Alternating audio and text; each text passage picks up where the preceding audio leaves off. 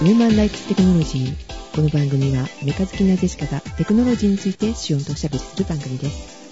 お届けするのは、ジーンズのメガネを買ってパソコンから目を守っているジェシカと、カラオケ行った時に、えーマイナーなあの歌うたいさんが全然履いてなくてしょんぼりしてるシオンと、はい、えー今週も引き続きお邪魔してます、おびおです。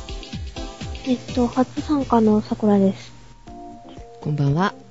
こんばんは。こんばんは。あれ、初でしたっけ初うんうんじゃない、あ、この前で、あれ出たうん出たって言うんだ。ちゃんとお客様として読んだのは今日が初めてかもね。は。い。今日はちょっと特番的な感じですね。ワクワク。ドキドキ。うん。初めてじゃないシオンさんね、こんなにたくさんお客様。そうですね。というわけでメール読みましょうか。はい、わかりました。はいはいマンくんパパさん、ありがとうございます。ありがとうございます。ありがとうう。ございます。ありがとうございます。えー最近、クリラジオビオさん、インストコーヒーさん入り乱れて楽しい限りですと。んはい、またね、今日もクリラジのあの、おびおさん来ていただいております。はい。伊勢で初生おびおさんとお会いできて大変嬉しかったのですが、11月19日はコンペと被って、サイエンスアゴラの方は伺えないということで残念です。ということですが。ああ、残念。はい。あ、お会いされたんですね。はい。はい、あの、伊勢でですね、はい。あの、この間講演会した時に来てくださって、はい。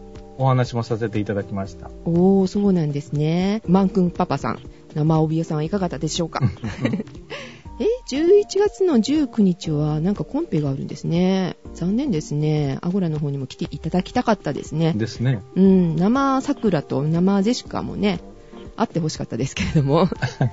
そろそろデジカメ買いましょうかね。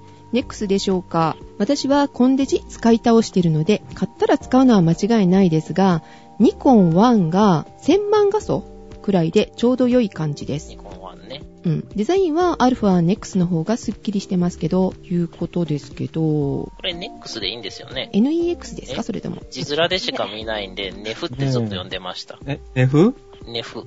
じゃあ、ネフにしましょうか。ネフにしましょうか。は。はいい、いそうなんだ。や、X でフって読むのは、あのね、はい。まあいいです。はい。はい。 それにしても、配信されてた伊勢の方とも話しましたが、ユースト配信大変ですね。今回 iPhone4 で初めて挑戦してみましたけど、直前まで良くてもすぐスピードが下がり、大変ですね、汗。お配信されてたんですか、マンくんパンパさんも。会場でね、配信に挑戦されてる方は結構いらっしゃって、へぇ iPhone とか、あとは、えっ、と、iPad をですね、え思いを掲げて、 すごい、すうんごういん。え、iPad? はい。なんかむしろレフ版みたいになりそうな感じなんですけど。皆さんいろいろ試行錯誤しておられましたけどね。へええ え会場でこれされてたってい会うこ場とで、なんですはよねい。、客席から、はい。うん、でしかもね、ユーストの配信拝見しておりましたけども、やっぱり、ね、途中で切れたりしてましたね。うん。 Wi-Fi 予備 ?3G? マイクうーん、配信機材に多少お金をかけても安定させるご苦労がよくわかりました。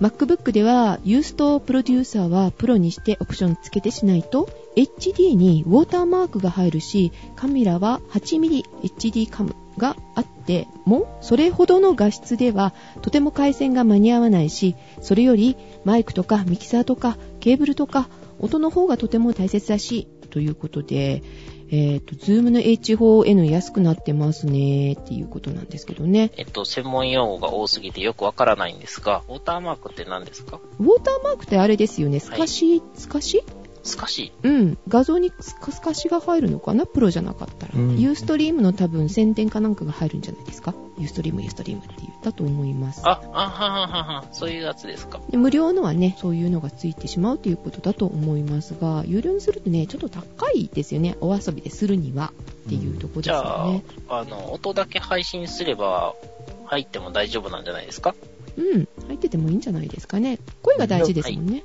これ、あの、ノーマル画質なら入らないと思うんですけどね。ハイデフィニッションだから、うんじゃないですかあね、。そういうことですか。 Mac はちょっと違うのかもしれないけど、Windows はそうですよ。ああ、そうなんですね。画質とかあんまり考えないでね、ユーストしちゃいますからね。荒くて十分と思っちゃうけど、ああいう時にはやっぱりいい画像で流そうって皆さん思われるんでしょうかね。あの、スライドのね、字がね、読めないんですよ。画質上げないと。 ああ、そうか。あなるほど、なるほど。あのー、あれですよね、ブラウン管テレビで、あの、HD のゲームをやっても字が潰れて読めないみたいな感じですよね。そういう経験がないからよくわかんないんだけど。えー、はい。このテレビで HD のゲームはい。まあ確かに映画とか見るのにも結構ね、字幕は辛いものがあるよね。桜さん いる起きてる大丈夫起きてますよ。はい。 えー、ズームの H4、あの、3万6千円ぐらいしてたんですけども、確かね、2万3千円まで Amazon で下がってましたね。安くなりましたね。はい。また配信機材のお話とかもお願いしますねっていうことなんですけども、はい、ありがとうございました、マン君パパ。ありがとうございました。ありがとうございました。ました。配信機材って迷ってる間はいいんですけどう、ん、固まってくると、1年2年普通にそれでやっちゃうので、うん、あんまり新しい話はできないんですよね。そうだね。確かに。これ使いたいなーぐらいの。うんうんうん。えっ、と、映像の方の配信はね、ちょっとしてないので、あんまりわかんないんですけどね。うん。あの、帯尾の講演会はね、はい。生はね、うん。あんまりしないんですよ。録画で配信したりしますね。ああ、はいそはっちいの方がは安定してるし、い。うん。あの、講演会を別に生で見てもね、あの、なんていうのかな、質問とかでインタラクティブなやりとりができればいいけど、ああ。じゃなかったら。らね、別に生にこだわることないんでっていうんで、よく録画で撮って後から配信っていうのはやってますね。うん。生の面白さも確かにあるんですけど、ツイッターと連動してね。ああですね。あの、今回の伊勢の分は、はい8ミリカメラかなんかうで、ん、でしたね。うんはい流されてたっていうことだったんですけども、え、8ミリってフィルムですかいや、8ミリビデオのカメラ分を使うんだ よ。フィルムでどうやって配信するんだよ。え、いや、どうやって撮ってんのかなーと思っただけなんですけど。あで、あなんか映画が撮れるようなカメラが出たとかいうのをちょっとツイッター上で見たんですけども、 ほうほ 4K?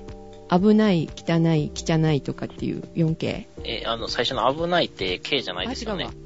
ありがとう。危険の木。はい。危はい険、汚い、きついかなんかで 3K ですよね。うん、うん。はい。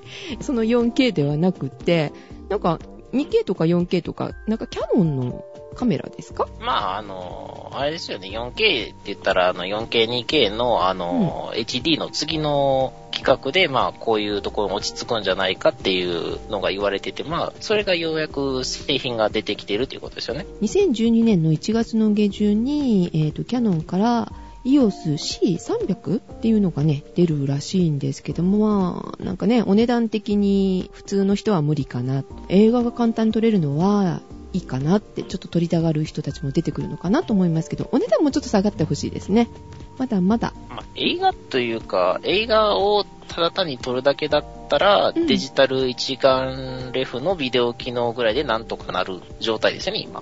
簡単に言うと、次世代の映画がうん撮れる機材が、えー民生用で、ね、発表されたと。まあ、だから、前までのうん DVD だったら480だったじゃないですか。うん 480p とかね、はい言われてるやつじゃないですか。それが、えーフル HD になって、縦だから 1080p になって、うんそれが 4K、2K だから、この2000になるわけですよ。ああほぼ4倍と。だからもう、ブルーレイとかでも入らないのかな ?4 倍になるから、まあ入らないことはないのか。2層とか、あのーああいうのを使えば入るかなっていう、あーまあそういう次世代の企画っていうことですね。あなるほど4000とか2000とかいうのの 4K2K なんですねあれ、あ、それ、そっからでしたっけはい。うん全然わかってないんだもん 4K ってなんだろう何の略かなと思ってたはい、4000です。全然わかんない。何言ってんのかもうさっぱり。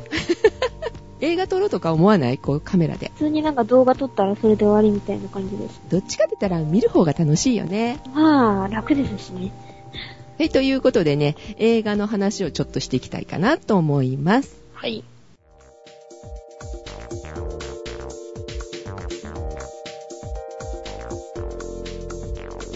ボイニッチの科学書は2011年もサイエンスアゴラ2011年に出展します。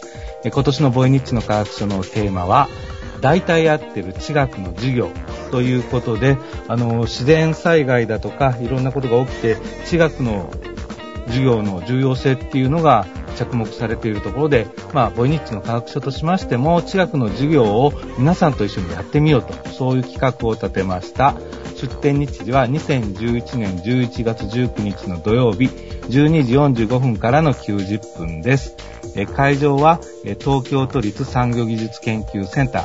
えーこちらはですね、ゆりかもめに乗っていただいて、テレコムセンター駅で降りていただいて徒歩1分ということになっております。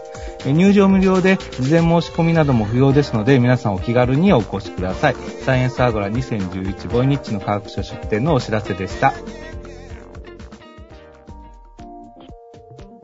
はい。えー、映画最近見たことある人、劇場で。劇場てないですね。そうですね。シネリーブル神戸にマクロスフロンティアさよならの翼見に行ったぐらいですね。クロス。いつだったのそれ。何ヶ月か前ですね。そうですか。えっ、と、じゃあね、DVD とか、ブルーレイとか、そういうので映画見てる人、映画じゃなくてもいいかな。アニメでもいいよ。まあね、海外ドラマとかね、うん。 X ファイルとかこの間いっぱい借りてきましたしね。え、え、え X ファイルってだいぶ前のじゃないのそうでしたっけえまだ20年ぐらいしか経ってないと思うんですけど。もう20年。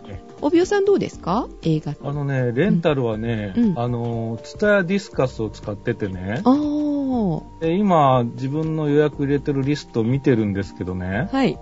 あの、2次元が多くてね、 あ3次元はないかなと思って見てみたらあるんだけどね、うん例えばね、うん。あ、はい。最終兵器彼女とかね、出た。俺って2次元の3次元版じゃんみたいな。えー、高橋真でしたっけそうそうそうそうそう。あとね、韓国映画のね、津波を借りようかなとかね。おー。結構ネットでは酷評されてる、なんか、あんま良くない映画らしいんですけど、うーんそういうの酷評されてると、うん。どんだけすごいんだろうって帰ってみたくなってし まって、なんか同じ匂いのする人がその辺に二人いらっしゃるような気がしないでもないんですけど、ね。あいや大丈夫です大。大丈夫ですよ。もう、この間、あの、パラノーマルアクティビティと、あの、先駆け男塾と借りてきて、そんで、あの、棚を調べて、バトルヒーターないかなーって、こう、見てたんですけど、バトルヒーター、あの、店舗で検索したら、あの、VHS 版しかないって言われて、あの、しょんぼりして帰ってきました。ちなみに、バトルヒーターっていうのはですね、あの、はいサンプラザ中野が、あの、こたつと戦う映画です。何それえこた、つみ、み、はい、バトルヒーターなんで、ヒーターがこたつなんですよ。ええそういう意味なんだ。はい。それ何最近の映画ですかあそうですね。25年ぐらい前の映画です ね。ぇ、わあ、25年いかないか。20年ぐらいかな。はい。そんなもんです。おびおさんなんか見たくなるでしょ、それ。あ、あの、なんかそういう、なんかゲテモノは見たいですよね。 見ると必ずね、がっかりするんですよ、やっぱり予定通り。あでもでもなんかこう、がっかりしたい欲求みたいな。がっか りしようみたい な。う、曲わからん。あの、がっかりを突き抜けるとなんかすごいことになりますけどね。ああ、なるほどね。もう笑うしかない状態がっかりだねはい。ああ、やっぱりがっかりだったわ、時間損した、みたいな。あ最後まで、でもちゃんと見るんですね。まあ、約束はできませんね。そうですか。あ、おびおさん201に見たっておっしゃってませんでしたっけあ、見ましたよ。どんなやつでしたっけあわの、地面がガーって割れるやつ。ーえ、割れて、そこにみんな沈むんですかそう、バラバラバラって落ちてって、わーとかいうやつ。地面割れて、落ちて、え、何キロ割れてるんやろ ?4 キロぐらい割れたらマントルとか出てくるぞ。あ、4キロも割れてないかな。多分ね、500メートルぐらいじゃないかな。あー。じゃあちょっとまだしょっぱい感じですね。うーん。まだ全然あの、表面ですね。うん、そうそうそうそうそう。でもね、あの、わ割れた断面にね、地下鉄のトンネルとかがあるから、その割れたところの断面の地下鉄のトンネルから地下鉄がガーとかで出てくるんだよ。あへーあ、あの、アリの巣をあの、横から見てる実験みたいな感じですね。そうそうそうそうそうそうそう。うーんあ、ちょっと楽しそう。そういう、なんかこう、ここがスパーンって割れたら、あの、あ、ここに地下鉄あるよね、とかって言って、そういうのは見てて楽しいですようね。ん、よく考えて作ってあるよね。そういえば。あれは映画館で見るべきだって書いてあった。ああ、あの、ハリウッド映画は大体そうなんですよね。あの、雰囲気とかね、勢いだけなんで、家でしっとり見るには向かないんですよね。あのー、2012はね、すごくコンピューターグラフィックスが緻密で、うん。あの地球が終わるところのシーンっていうのは全部 CG なんだけど、うん。例えばそこに映ってる車の一台一台までちゃんと物理計算をして、どういう風な現象が起きるっていうのを作ってあるわけ。で、うんそんななんだけど、家庭用のテレビだったら、多分そういうのがね、車1台が点ぐらいになってしまって、はっきりわかんないけど、うん大きな画面になると、そのいろんな、その街だとかビルだとか人だとか車だとかっていうのが、その天変地異によって、それぞれの行動をとっているっていうのがすごくよくわかって、うんだからさっきの地下鉄みたいに、その画面の隅では断崖絶壁から地下鉄が飛び出してるし、うん画面の右上の方では、そのなんか木が倒れてて、左上の方は洪水でみたいな、そういったね、すごく映像が緻密だから大画面がいいんだと思う。ああ、ぜひ 4K、2K で。そうそうそうそうそうそう。ヘッドマウントディスプレイで見るべきですね、じゃあ。あ、ですね。はい。ふんふんふん。うん。あ、もうすぐ発売じゃないですか。そう、そうなのよ、そうなのよ。でも今予約してもね、来年だって、へえ。もう予約いっぱいなんですって。え、そうなんだ。そう、今ねじ込めないかなって思って、 人に聞こうとしてるところなんですけ ど。はいや。っぱ人気なんだ。まあ、だいぶ前から目はつけてたんですけどね、うんあの、スルー出力があるっていうので一気に欲しくなったら、あの、もう一瞬で、あの、予約とかできなくなってたんで、あの、普通に諦めてます。ああ、おびおさんツイッターで書かれてましたよね。する出力が、なんー。か、えええっと、あれは、ヘッドマウントディスプレイからヘッドマウントディスプレイにはスルーできないの。ヘッドマウントディスプレイに映像を出すと、スルーの方が止まるような仕様になってるみたい。あ、そうなんですか。うんじゃあ、とりあえず接続ができてると。うん、だから、テレビとヘッドマウントディスプレイを常時接続した状態で、まあ、置いておけますよ、みたい な。うん。そんだけのことみ たい。じゃあどっちもできたらいいのにな。ねえ。そしたらね、あの、前言ってたデイジーチェーンみたいに、あの、うんみんなでヘッドマウントディスプレイグルーそプうそう そうしてね残念だわ。最近何見ましたさくらさんは。えー、タイバニと、タイバニでも途中で挫折して、うん。え窓曲げはちゃんと見た。窓曲げは絶対見なきゃいけないと思ったので見ました。まあ、社会現象なんでですね、あれはね。あれはね、日本人の絶常識となってるので、やっぱり見てないと恥ずかしいものがありますからね、あ対れ見はなきゃ。ピンね。ポン、これはネット上の常識であって、あの、微妙なところです。はい。はいデシカさん見てなくて大丈夫です よ。見てないから大丈夫とも言えなくもない。見てないから大丈確かに。夫。まあ、必修科目的な程度なんで。はい。魔法少女まどかまぎかはい。あと、もう一つは何タイガーバニーですね。タイガーバニーはい。トラトラとウサギあまあ、それで、はい。タイガーさんとバニーさんが反目しながら戦うヒーローものです。あーはい。はい。って いうか、あの、別の番組でもなんか紹介したような気がするんで、それを聞いてもらえればいいと思います。わかりました。 はい。とりあえず、牛角さんは牛角さんです。あー牛角さんいいよ、牛角さん。どの辺がえ、牛角のあたりがいいね。そう。え、おびおさんわかりますいや、あのね、放送があるのは知ってたんだけど、そっち系ってあんまり興味がないからね、もともと見てないんですよ。え、どういう系が得意なんですかあの、普通のまあ、そうですね。 あの、おびおさんの普通って言ったら多分、色違いの女性、女の子が5人以上出てくるような のが普通やと思うんで。色違いのい5や人、だまからどま5ぎ人、。5人以上にしちゃったらプリキュア入んないじゃない。プリキュア見てるんですかいや、知らないけど、あいー、やまあ、噂、噂で聞いて、噂で、噂。噂で、はいはい。100メートルぐらい向こうから、はい。え、プリキュア今5人とかじゃないですかあれ2人だ今ったんです今4人、プリキュア。いや、知らないけど、噂で聞いた。なんでそはれい。 まあ、最初は2人ですしね。最初の白と黒しか覚えて、あ、あとその5人、あとの5人は知ってるけど、それぐらい。まあまあ、大体、大体5人ぐら大い、体あの、うんイメージカラーが違う女の子が出てくるようなのが、まあ、多分、得意やと思うんですけど、まあね。はい。いや怒ってないよ。え怖からんよ、怖からん。はあ、そうですまあか。なんか、微妙にはっちゃけ切れてないので、あの、もうちょっと、あの、桜さんと帯尾さんは、あの、野放しにしておきたかったなっていう感じの、うん。はあい。れ桜もう語ることそんなにないよ。え、まあ、ネタバレしていいから話しとったらいいじゃないですか。うえん。ー、オッケーオッケえ、ネタバレ絶対ダメだって。あれは絶対ダメです。ー。あえっと、窓まぎは10話ぐらいから始まるんですから、もう言っちゃダメですよ。ああ、ですよね、ですよね。ですよね。うんそうそう、10話からね、やっぱりね、 10話からが始まりますから。あれネタバレしたら見る意味がない。 3話もちょっと良かったけどねあ、。3話もね、んびっくりしたけど、うんあれは、はい。はい。キュー、キュービー、キュービーじゃないわ、キューベイキューベ、はい。うんキュービーだったらあれですよね、ボトムズですもんね。知らない。はい、キューベをね、見たことがなくてですね、あの、ボムッチと一緒に、えー、羅針盤やったかなえー、メロンブックスやったかなに、あの、ブラブラと遊びに行った時に、あの、ポップで飾ってあった、あの、筋骨隆々の八頭身のキューベを見たのが初めてでしたね。なんじゃやだ、怖い。まあ、なんかネタでそういうのがあったみたいあで、らあの、それがポップで飾られてたんですよ。あやの、だ針金の先にあの、ラミネートみたいにして付けられて。やだ、怖い。あ、これ知ってる知ってる、これキューベやろ。え、え、うん、これ初めて見てんって言ったら、いや、それ多分だいぶ違うからね、ツッコミ入れられたんですけどね。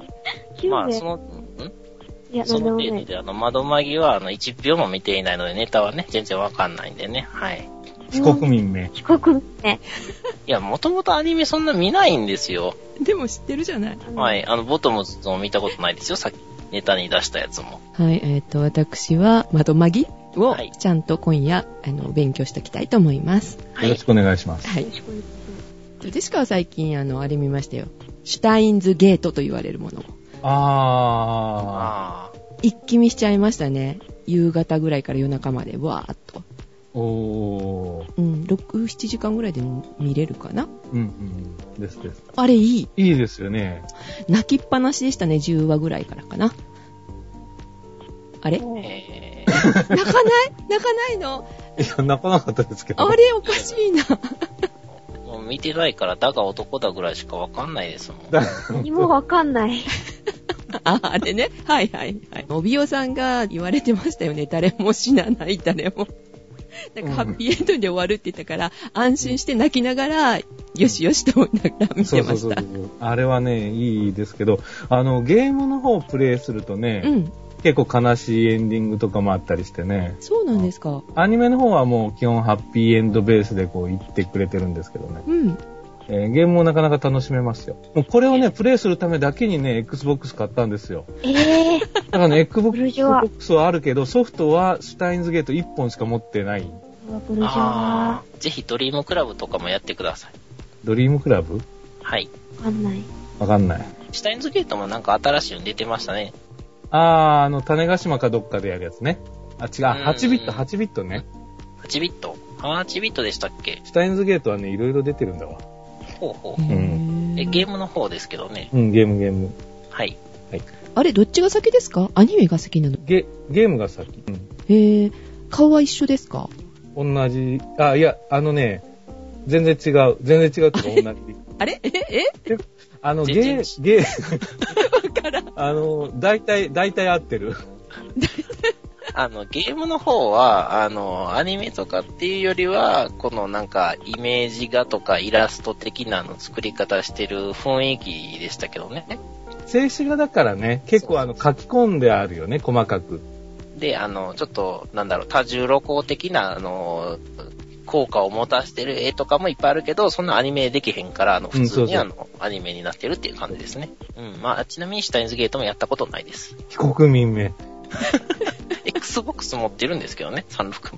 じゃあ、かいいね。いやいやー、ー、じゃなくて。いや、みんなやってるし、別に自分やらなくてもいいかなっていう。なんだそれ。不要さんに聞けばわかるし、いいやって。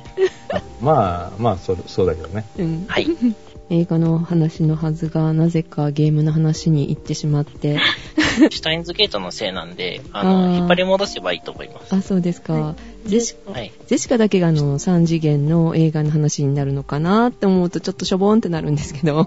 えっと、ちょっとしていいですかもちろんもちろん。はい。えーお願いします。まあジェシカの好きなのは、映画っていうよりドラマなんですけども、リ・ジェネシス。はい。あ、知ってるえー、見たことあります。1シーズンのその最初の方しか見てないです。はい、今ね、4シーズンぐらいまで行ってるんですけど、これね、あの、珍しくアメリカじゃなくて、カナダの方の制作のやつなんですけど、ノバックっていう、あの、研究機関、トロントにある研究機関、バイオテクノロジーの研究機関が舞台になってっていうやつで、なんかウイルスとか遺伝子の疾病とか問題が起きた時、そういうのを解決していくドラマなんですけどね。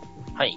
で、えっ、とね、その中に出てくる、あの、主役の人が魅力的なんですけれども、サンドストロムっていう科学者。自己中で女癖が悪くって人間的に最低だけど仕事ができるっていう分子生物学者です。いいですね。キャラ設定素晴らしい。そうそうそう。で、この脇役もまた固めてくれてんですよ。いいんですよ。ボブ・メルニコフ。ちょっとコミュニケーションができないアスペルガー的な方なんですけども、でも記憶力がめっちゃ良くって集中力もある、あの、天才で、専門が生科学っていうんですかね。うんうんうん。うんで、解決。生って生、生生、の。生科学。はい。はいはいはいっていうやつなんですけどね、ワオワオでシーズン2ぐらいまでやってるのかな。はい。DVD では、あの、4シーズン目に入っております。あとね、あの、シオンさんも好きなの、フリンジね。フリンジ。はい。これも面白いよね。面白いっていうか、なんかあの、水戸黄門的なあの、安心感がありますね。あのどこを切っても、お前博士、お前のせいかっていう。そうそう、ウォルター・ビショップっていう博士がね、この人天才なんですけど、この人もやっぱりちょっと変人でおかしな人なんですけどね。ははいい。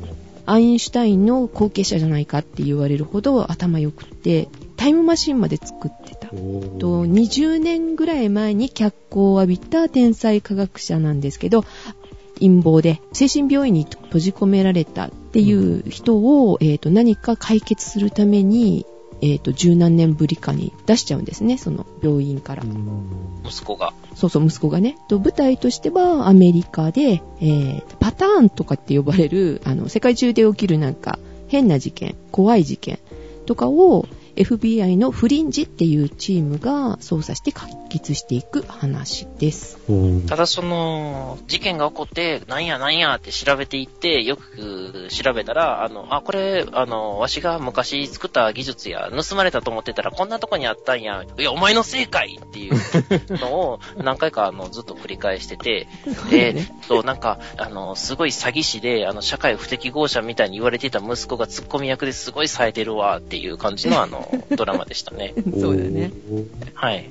私の感想です、それは。と、あとね、一つ。ユーリカ。知らないですね。見てあれですかあの、オーストラリアにあるコアラがもしゃもしゃ食べて る。はい、あれ毒なんですよ。はい。ユーカリではなくユーリカです。はい。はい。で、で、これはね、アメリカの政府が優秀な人材を集めて作った地図に載らない街の話なんですよ。うん。優秀な科学者たちが発明したものとか発見したもので、その街で何かを事件が起きちゃうと。それを解決していく、ちょっとフリンジっぽいんですけど、怖くはないコメディタッチの SF です。で、結構ね、私好きなのって価格ネタのが多いですよね。うん、ですよね、シュタインズゲートとかね。スタインズゲートって科学ネタなんですかえ、違うんですかうーん、いずやっやってと。ないからわからないんで聞いてるんですけど、 いや、そういう認識をしておりますが。はい。科学もの。はい、わかりました。けどなんか科学ものが好きですね。うん。さくらさんも科学好きまあ、そこそこ、好きかな。おびおさんは科学好きですかあ、こっちに話が来たの。はい、大好きです。はい。 大好きです。はい。ありがとうございます。はい。一日一善。 一日一善、一科学。あ、物理以外なら好きです。あ、物理が嫌いなんだ。物理はなんか何もときめかないです。ああ、じゃあ、あの、鈴木みそあの、あ頭の、野球より簡単な物理かなんかっていう漫画があるんで、ぜひどうぞ。あ、はい。頭ぐるぐるする。最近どうなんですかね子供たちって。え学生どう科学について。実験したりとかしてワイワイとかならない。実験なんかないですし、基本的に。え実験ないの高校になってから何回やりましたなんか鶏の頭の解剖とか、目の解剖だ、豚の目の生解物剖。ばっかりや。うんそんなんばっかりですよ。問題よはいね、それはね、やっぱりね。ああ、そう。中学校の時に、そのなんか、化学反応とかはいろいろしましたけど、高校になってからはしてないですね。へひたすぇら、なん化学か、反応って、あの、水素ポン弱したりとか、あ、そんなんそんなん。とか、あのね、リトマス試験紙色染めてみたり、キャベツの汁とか使ってみたりとかですよね。ああ、それは小学校でやったからやってないかも。小学校の時はどうだった小学校の時は、なんか、明板の結晶とか、うん。あとは、なんか、リトマス紙でなんたらかんたらとか。ああれ、小学生か。はい。塩の結晶とかね。うん、キャベツもしたかなキャベツ、なんか紫キャベツでなんか作ったら、できそうだったかななんかすごい色になるとか、そういう。 pH で色が変わるんだよね、あれはね。それして、なんか、緑色の焼きそばだったかななんかすごい色になる。そうそうそうそう。ああ、茶そばみたいな焼きそばですね。なんか最近ちょっと寂しいんだね、高校の科学とうか。んだから理科の授業とかっていうのは実験だけしとけばいいんですよね、逆に。問題の解き方とかを知っは、あれは理科でも科学でも何でもなくて、まあもちろんそれをやらないと大学に通らないっていう事情があるのはよく理解してるんだけど、うん。高校でやっとかないともう、大方の人は一生そういうチャンスをなくしちゃうもんね。そうそうそう。だからイベントで借りやすい科学の実験みたいなことでワクワクするのを見せてもらうと楽しいものね。うんうんうん。ああ、ああいうの。なんかいろいろ問題ですね。はやぶさのこともだって子供たちあんまり興味ないって言ってたよね。結構テレビとかね、ネットとかで騒がれてる割には子供たちはときめいてないという寂しい状あ態。でも、ネットとかにいる人とかは割とそういう話も知ってるけど、テレビだけでしか知らないから、別に興味もないみたいな人が多いみたいな感じ。うんテレビとかで科学番組とか見るみんな見ないでしょ。みんなドラマがなんたら、桜はさくらは、ワンダーワンダーとか見てほしいし、あれ。あとサイエンスゼロが好きって言ってなかった桜。ああ、それも好き。ワンダーワンダーってなんだろう。ちなみに私はディスカバリーチャンネルのあの、怪しい伝説が大好きです。怪しい伝説は、あの、例えば、うんラッセル社に車があの、雪道で、あの、曲がりきれずに突っ込んで真っ二つにされたっていう噂がありますと。うん。じゃあやってみようって言って車をトロッコみたいなやつに縛り付けて、うん思いっきりスピードつけて、ラッセル車を用意してドーンってぶつけたと。あーでそしたら、あの、エンジン硬すぎて真っ二つにならへんなっていう話をしたりとかで。で、そこまでは普通の検証番組じゃないですか。うんうん。よ。し、じゃあって、あの、大体後半で暴走し始めて、よし、じゃあどうやってでも車を真っ二つにしてやろうって言い始 めて、とね、鉄をいっぱいくっつけて V の字型のブレードをあの溶接で作ってですね、そのブレードにあのロケットエンジンをあのろうん9機かな積んで何百キロまで加速してあの置いてある車に突っ込ませたりとかねう。ん。そうそうそうそう。え、いやいや、最初のあの、もうなんか目的完全に見失ってるよねっていうところまで行くっていう。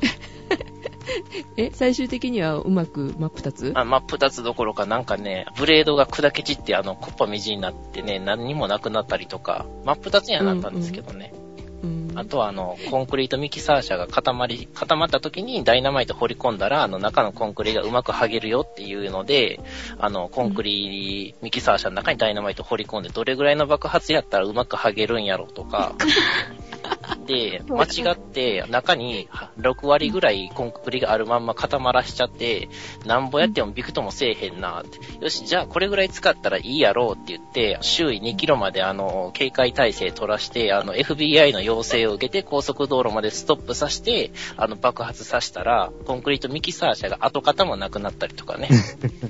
楽しい、それディスコバリーチャンネルディスカバリーチャンネルの怪しい伝説っていうやつですね。はい。科学ではそんな噂ほんまにあんのんっていうのを検証してみるっていう。科学的な数式を使わないけど、実験番組、検証実験番組ですね。あれ大好きなんですけどね。そういうの楽しそうだね。 はい。学校では無理だろうけどね。学校でちょっとあの2キロ逃げろみたいなことになったらね、危ないですよね。 科学コミュニケーター、おびおさん、はいこんな感じですよ、学生って。まあ、まあね、それはある部分しょうがないところもあるから、ぼちぼちと科学、科学じゃない、社会の仕組みからね、変えていかないといけないんじゃないんですかね。今すぐにじゃあ、あの、問題を解く練習をやめて実験やりましょうって言っても、それは現実的ではないので、うんやっぱり根が深いす。ですよね、この問題は。なんかやっぱりワクワクするようなことがないと、こう好きになれないですよねも。ちろん、もち今ね、えーっと、元 JAXA にいらっしゃった方をスタッフとして、あの、一人、みゆさんって方をお迎えしたので、ちょっと科学っていうか、あの、そういう宇宙の話とかやっていこうかなと思ってるんですろん。よ。おうで、それに加えて、あの、お病さんにも、あの、ご協力願えたら、こう、ワクワクするような、桜がワクワクするような話をね、こうやっていくと、新聞って面白いのは、小学生からこう聞いてますんでね、聞いてる子たちもワクワクできるのかなって思うんですよあーなねるほ。どね。あうんということで、あのね、えーのご協力願えて、それをかき混ぜてくれるのが、しおんさんだと嬉しいなと思うんですけど、いかがでしょうか。ーねまあ、ぜひあの、コンクリートミキサー車吹っ飛ばしたいと思います。うわぁ。 えーと今日はねちょっと特番的なことになっておりますけどお届けしましたのはこんなね、えーことがやっていきたいなーっていうふうに思ってるデスカと、えー一人ずつ思いをどうぞ重い。あれ、あれ、コンクリートミキサー車の話やったからな。えっ、と、ぜひバトルヒーターを DVD 化してください。えー、シオンと。す、べ、ての思いはですね、 11月19日のサイエンスアゴラに向けてですね、注ぎ込まれておりますので頑張ります。おびおです。えっと、何も考えてない桜です。 また次回おやすみなさはい、おいやすみなさい。おやすみなさい。